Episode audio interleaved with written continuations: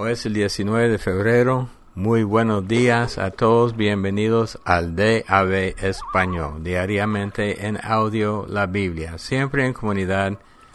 Todos los días del año. Yo me llamo Roberto y esta semana estamos leyendo de la versión Dios habla hoy. Oremos, Padre Dios, en este día te pedimos que tú nos ilumines mientras que vamos leyendo tu palabra, para que al final de cuentas seamos personas transformadas por ti, en el nombre de Cristo Jesús. Amén. Del Antiguo Testamento, Levítico 7:28 hasta el 9:6. El Señor se dirigió a Moisés y le dijo: Di a los israelitas que el que presente al Señor un sacrificio de reconciliación deberá llevarlo ante el Señor.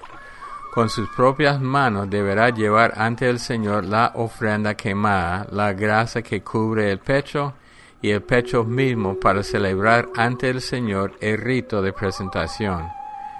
El sacerdote quemará la grasa en el altar, pero el pecho será para Aarón y sus descendientes. El muslo derecho de los animales ofrecidos en reconciliación se le dará al sacerdote como contribución. Ese muslo derecho le corresponderá al sacerdote que ofrezca la grasa y la sangre del sacrificio de reconciliación. Pues de los sacrificios de reconciliación que los israelitas me hacen, he tomado el pecho como ofrenda especial y el muslo como contribución, y se los he dado al sacerdote Aarón y a sus descendientes como la parte que siempre les corresponderá de las ofrendas de los israelitas. De las ofrendas que se queman en honor del Señor, estas son las porciones que les corresponden a Aarón y a sus descendientes, a partir del día que el Señor los consagró como sacerdotes suyos. El Señor ordenó que los israelitas se las dieran a partir del día que los consagró, como una obligación permanente que pasaría de padres a hijos. Estas son las instrucciones en cuanto a los holocaustos, las ofrendas de cereales, los sacrificios por el pecado y por la culpa, las ofrendas de consagración y los sacrificios de reconciliación. El Señor se las dio a Moisés en el monte Sinaí, cuando en el desierto de Sinaí ordenó a los israelitas que le presentaran ofrendas. El Señor se dirigió a Moisés y le dijo: Toma a Aarón y a sus hijos, y toma además las ropas sacerdotales, el aceite de consagrar, el becerro que se sacrifica por el pecado, los 2 carneros y el canastillo de los panes sin levadura, y reúne a toda la comunidad a la entrada de la tienda del encuentro. Moisés hizo lo que el Señor le había ordenado, y la comunidad se reunió a la entrada de la tienda del encuentro. Entonces Moisés dijo a la comunidad: Esto es lo que el Señor ha ordenado que se haga. Luego hizo Moisés que Aarón y sus hijos se acercaran, y los lavó con agua. Después le puso a Aarón la túnica, le ajustó el cinturón y lo vistió con la capa. Luego le puso encima el efod y se lo ajustó bien con la misma cinta del efod. Luego le puso encima el pectoral, y en el pectoral puso el urín y el tumín. Luego le puso el turbante en la cabeza, y sobre él por la parte de enfrente colocó la placa de oro que lo consagraba como sacerdote, tal como el Señor se lo había ordenado. Después Moisés tomó el aceite de consagrar y lo derramó sobre el santuario y sobre todo lo que había allí adentro, y así lo consagró.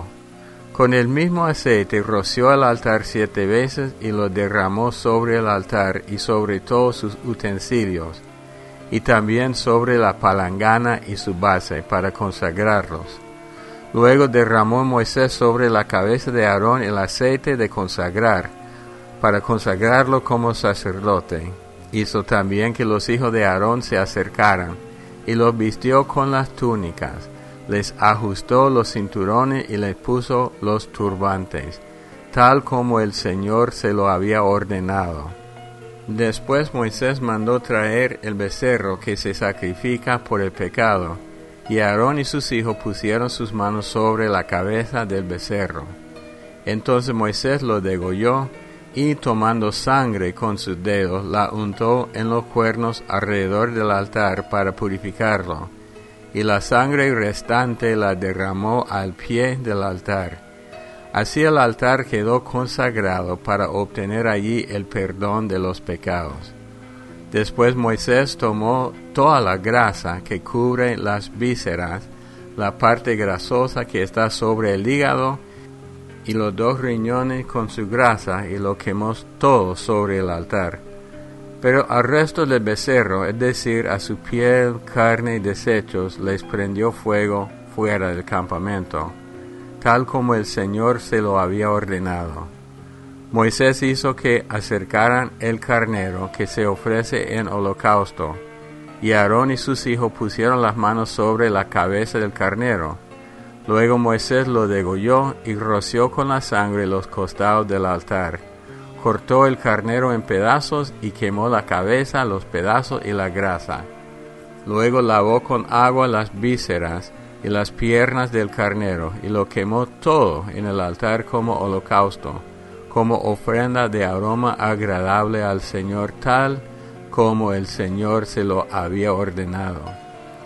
Luego Moisés hizo que trajeran el otro carnero, el de la ceremonia de consagración, y Aarón y sus hijos pusieron las manos sobre la cabeza del carnero. Después Moisés lo degolló, tomó un poco de sangre y se la untó a Aarón en la parte inferior de la oreja derecha, en el pulgar de la mano derecha y en el dedo gordo del pie derecho. Luego hizo que se acercaran los hijos de Aarón y también les untó sangre en la parte inferior de su oreja derecha, en el pulgar de la mano derecha y en el dedo gordo del pie derecho.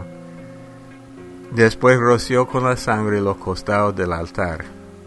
Luego Moisés tomó la grasa, la cola, toda la grasa que cubre las vísceras, la parte grasosa que está sobre el hígado, los 2 riñones con su grasa y el muslo derecho, del canastillo de los panes sin levadura que se pone ante el altar. Tomó Moisés una torta sin levadura, una torta amasada con aceite y una hojuela, y la puso junto con la grasa y el muslo derecho. Luego puso todo esto en las manos de Aarón y de sus hijos para que hicieran ante el Señor el rito de presentación. Luego recogió Moisés todo esto de manos de ellos y lo quemó en el altar junto con el holocausto, como ofrenda de consagración de aroma agradable, ofrenda quemada en honor del Señor.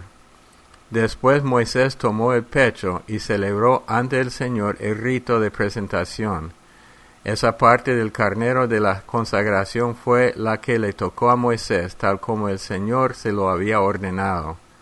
Tomó luego Moisés un poco de aceite de consagrar y de la sangre que estaba sobre el altar, y lo roció sobre Aarón y sus hijos, así como sobre la ropa sacerdotal de todos ellos.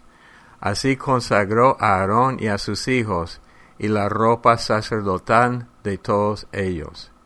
Después Moisés le dijo a Aarón y a sus hijos: «Cuezan la carne a la entrada de la tienda del encuentro, y cómanla allí mismo con el pan del canastillo de las consagraciones, tal como el Señor me lo ordenó cuando dijo: Aarón y sus hijos comerán esta carne.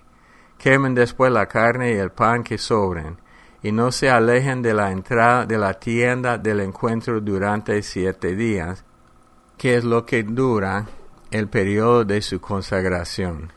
El Señor ha ordenado que el rito para obtener el perdón de los pecados cometidos por ustedes se haga tal como se ha hecho hoy.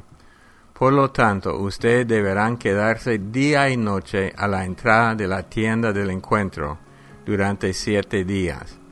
Respeten la orden del Señor y no morirán, pues esa es la orden que recibí. Y Aarón y sus hijos hicieron todo lo que el Señor había ordenado por medio de Moisés. Al octavo día Moisés llamó a Aarón y a sus hijos y a los ancianos de Israel, y le dijo a Aarón: toma un becerro para el sacrificio por el pecado y un carnero sin defecto para ofrecerlo en holocausto, y preséntalos ante el Señor. A los israelitas dile que tomen un chivo como sacrificio por el pecado, un becerro y un cordero, que sean de 1 año y que no tengan ningún defecto, para ofrecerlos como holocaustos, y un toro y un carnero para matarlos ante el Señor como sacrificio de reconciliación. Que traigan también una ofrenda de cereales amasada con aceite, porque el Señor se les va a manifestar hoy. Los israelitas llevaron hasta delante de la tienda del encuentro lo que Moisés había ordenado, y toda la comunidad se acercó y permaneció de pie ante el Señor. Entonces Moisés dijo: esto es lo que el Señor ha ordenado, háganlo, y el Señor se manifestará a ustedes con gran esplendor.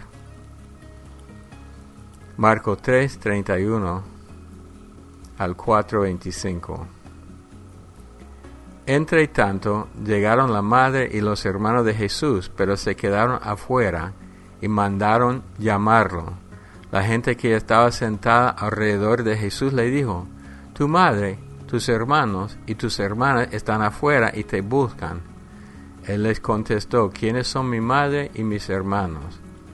Luego, mirando a los que estaban sentados a su alrededor, añadió: estos son mi madre y mis hermanos.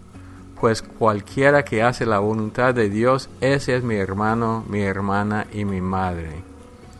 Otra vez comenzó Jesús a enseñar a la orilla del lago. Como se reunió una gran multitud, Jesús subió a una barca que había en el lago y se sentó, mientras la gente se quedaba en la orilla. Entonces se puso a enseñarles muchas cosas por medio de parábolas. En su enseñanza les decía: oigan esto, un sembrador salió a sembrar, y al sembrar una parte de la semilla cayó en el camino, y llegaron las aves y se la comieron. Otra parte cayó entre las piedras donde no había mucha tierra. Esa semilla brotó pronto porque la tierra no era muy honda. Pero el sol, al salir, la quemó y como no tenía raíz, se secó. Otra parte de la semilla cayó entre espinos, y los espinos crecieron y la ahogaron, de modo que la semilla no dio grano. Pero otra parte cayó en buena tierra y creció dando una buena cosecha. Algunas espigas dieron 30 granos por semilla, otras 60 granos y otras 100. Y añadió Jesús: los que tienen oídos, oigan. Después, cuando Jesús se quedó solo, los que estaban cerca de él, junto con los 12 discípulos, le preguntaron qué quería decir aquella parábola. Le contestó: a ustedes Dios les da a conocer el secreto de su reino, pero a los que están afuera se les dice todo por medio de parábolas, para que, por más que miren, no vean, y por más que oigan, no entiendan, para que no se vuelvan a Dios y Él no los perdone. Les dijo: ¿no entienden ustedes esta parábola? ¿Cómo pues entenderán todas las demás? El que siembra la semilla representa al que anuncia el mensaje. Hay quienes son como la semilla que cayó en el camino. Oyen el mensaje, pero después de oírlo viene Satanás y les quita el mensaje sembrado en su corazón. Otros son como la semilla sembrada entre piedras. Oyen el mensaje y lo reciben con gusto, pero como no tienen suficiente raíz, no se mantienen firmes. Por eso, cuando por causa del mensaje sufren pruebas o persecución, pierden la fe. Otros son como la semilla sembrada entre espinos. Oyen el mensaje, pero los negocios de la vida presente les preocupan demasiado.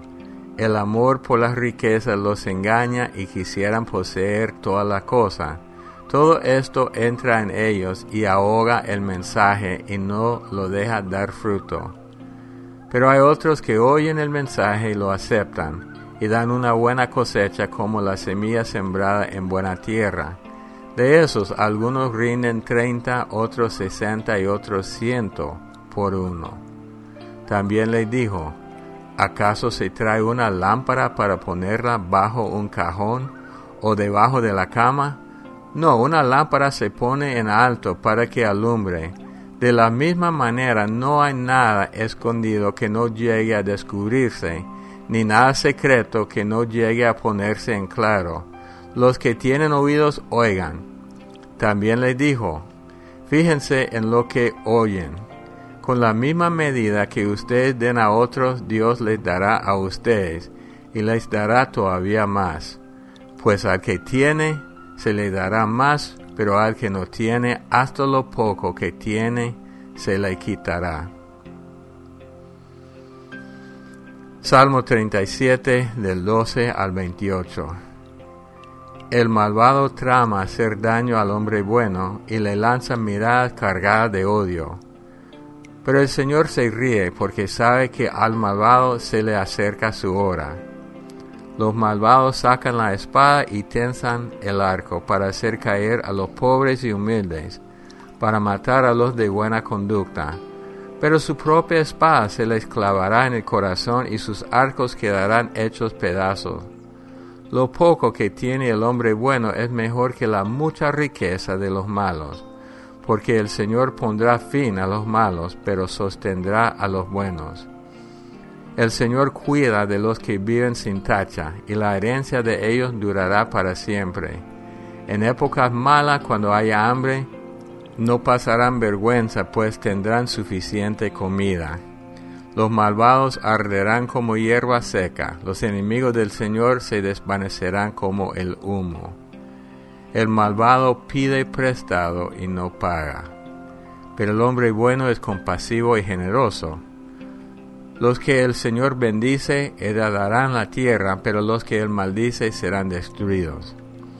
El Señor dirige los pasos del hombre y lo pone en el camino que a Él le agrada. Aun cuando caiga, no quedará caído, porque el Señor lo tiene de la mano. Yo fui joven y ya soy viejo, pero nunca vi desamparado al hombre bueno, ni jamás vi a sus hijos pedir limosna. A todas horas siente compasión y da prestado, sus hijos son una bendición.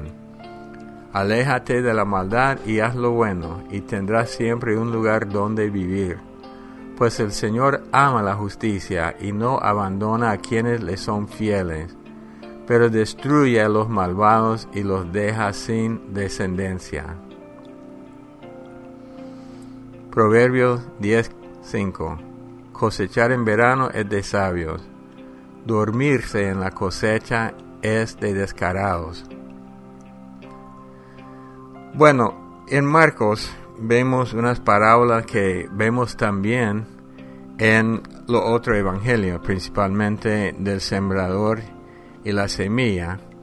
Jesús también explica el porqué de las parábolas, no tanto para revelar, sino para esconder de los que no tienen oído para escuchar.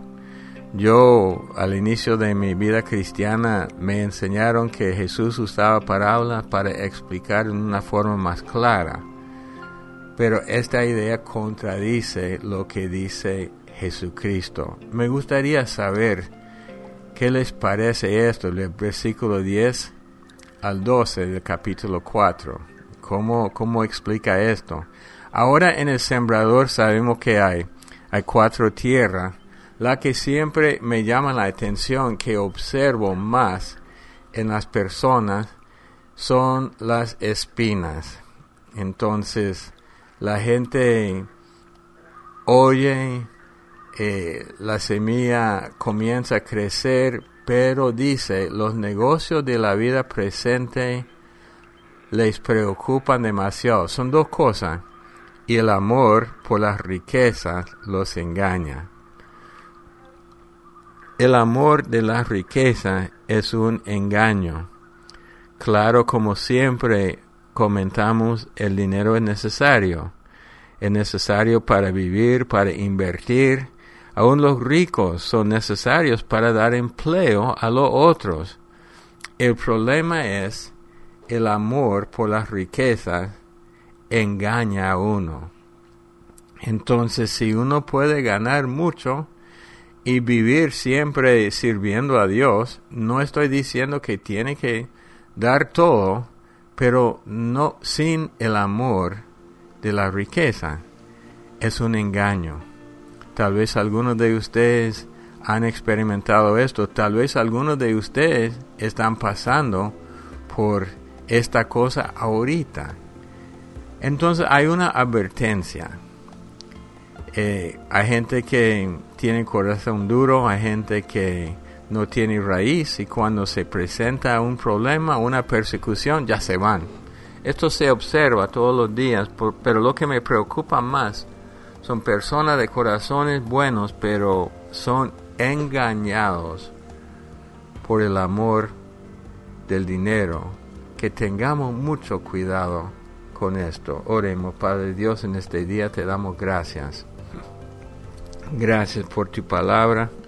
Gracias porque nosotros al leer las parábolas podemos entenderlas, porque estamos leyendo las explicaciones del mismo Señor Jesucristo.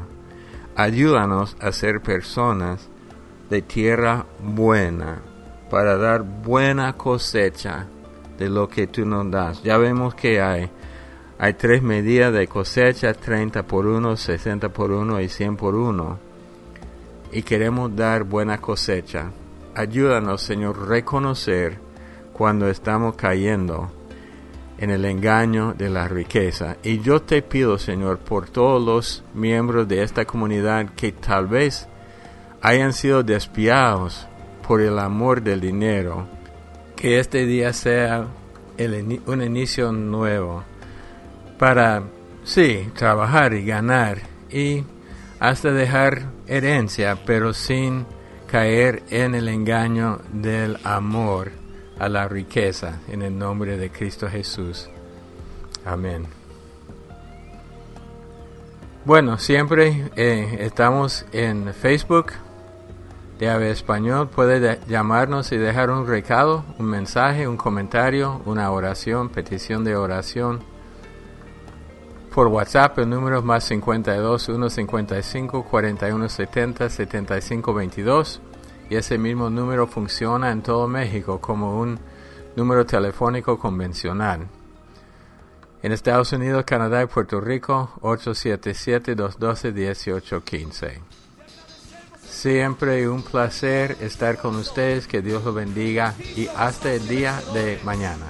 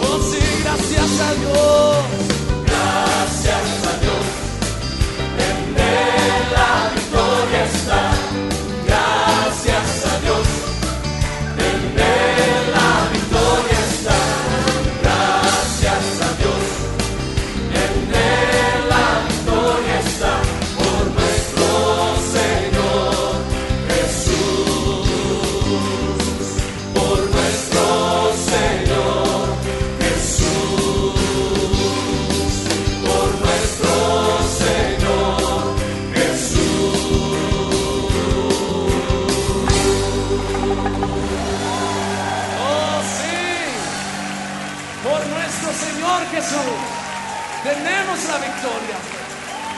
Aleluya. Gracias, Señor.